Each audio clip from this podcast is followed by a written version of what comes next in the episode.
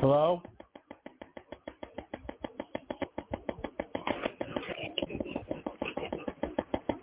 Hello?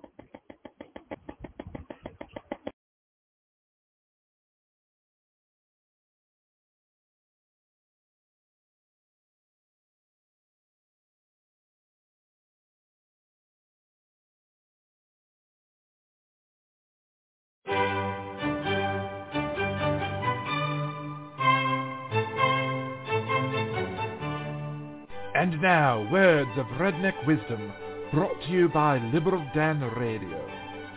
Destruction of, of our history is part of a neo-Marxist conspiracy. It's been going on for years and years. Our monuments was just the first. I mean, uh, most of your uh, audience should uh, remember C.S. Lewis. He was a great uh, Right. moralist, uh, a, a Christian philosopher in Great Britain, Mhm. and he back then said the effort that they're doing, they're trying to debunk traditional values. And the Mhm. reason they want to debunk traditional values is so they can replace it with a neo-Marxist concept of the world. And so Right. this is not just a loss of a monument here and there. This is a battle to preserve Western Christian civilization. Mhm. You know, when the Soviet Union invaded Poland during World War II, one of the first things they did was start taking down monuments. Uh, to to national heroes uh, when they took over uh, the Baltic states such as Estonia and Lithuania, they they banned the flying of the national flag. They they banned the, the use of national uh, currency, uh, and they began uh, propagandizing through public education, quote public Right. education, the children. And just like today, and, and you know, used to I'd complain about the bad history they're teaching. Now it's the bad morality they're teaching in these neo-Marxist education propaganda Well- centers.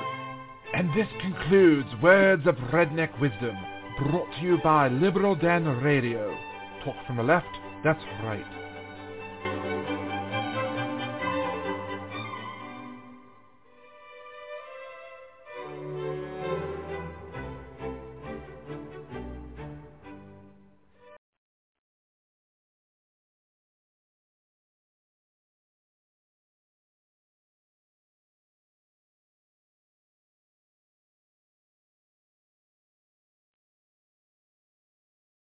It's right that Pence and Biden were not supposed to have the uh, documents that are marked classified top secret, you know, secret or whatever. And it, and when asked for all those documents back, they gave all the documents back.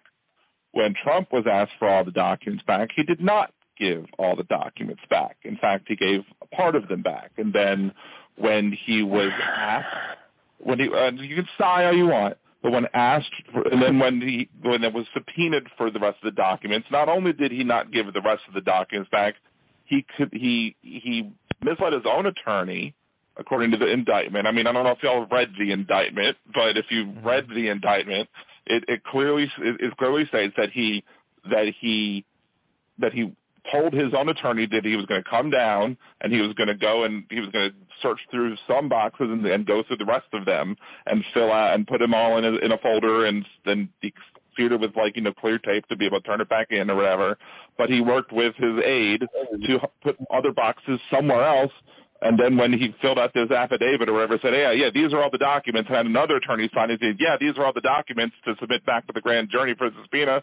So he lied to the grand jury saying, yeah, these are all the documents, but there were still more documents to be left. So Mhm. if he, if he didn't have, so he, he could have easily avoided prosecution here simply by returning all of the documents. And look, Uh-huh. you can laugh, you can laugh all you want, Josh. Okay, Look, first of all, liberal Dan, here's how dumb you are, okay? First and foremost, what Biden did was indeed a violation of uh, the Classifications Act, okay? Why? Well, because he didn't have executive privilege because he was the, quote, vice president. The president of the United States could take a piece of toilet paper, wipe his behind with it, leave the White House with it, and guess what? The second he's outside that White House, it is declassified.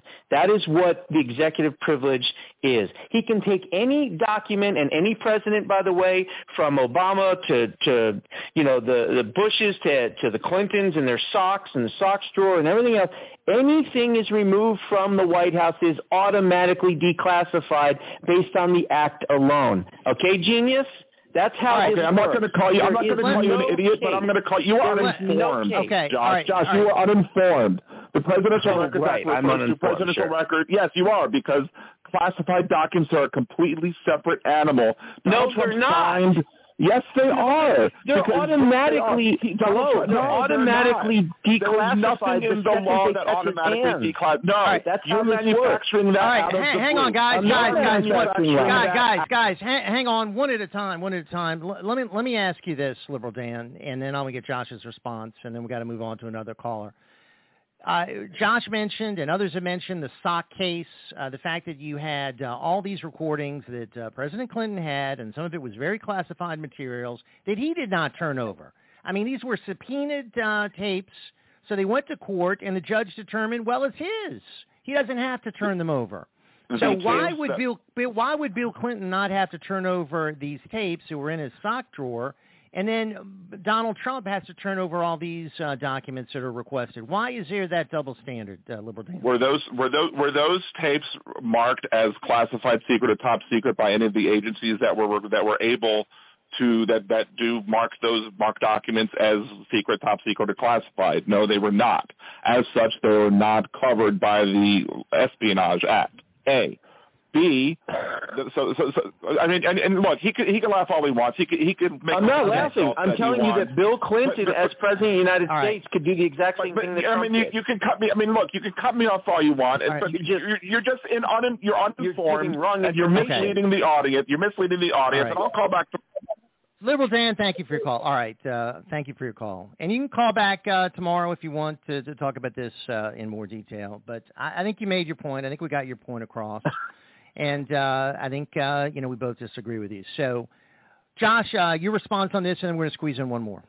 It's really simple. If Bill Clinton decided to take Monica Lewinsky's dress out of the White House, stain or not, guess what? It's declassified just by the act of the fact that he's president of the United States. Okay? That's how this works. It's executive privilege. That's why the presidents have the ability to do that.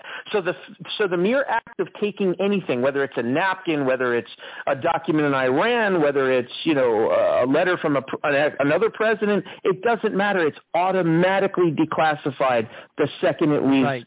the White House. And, and, and the other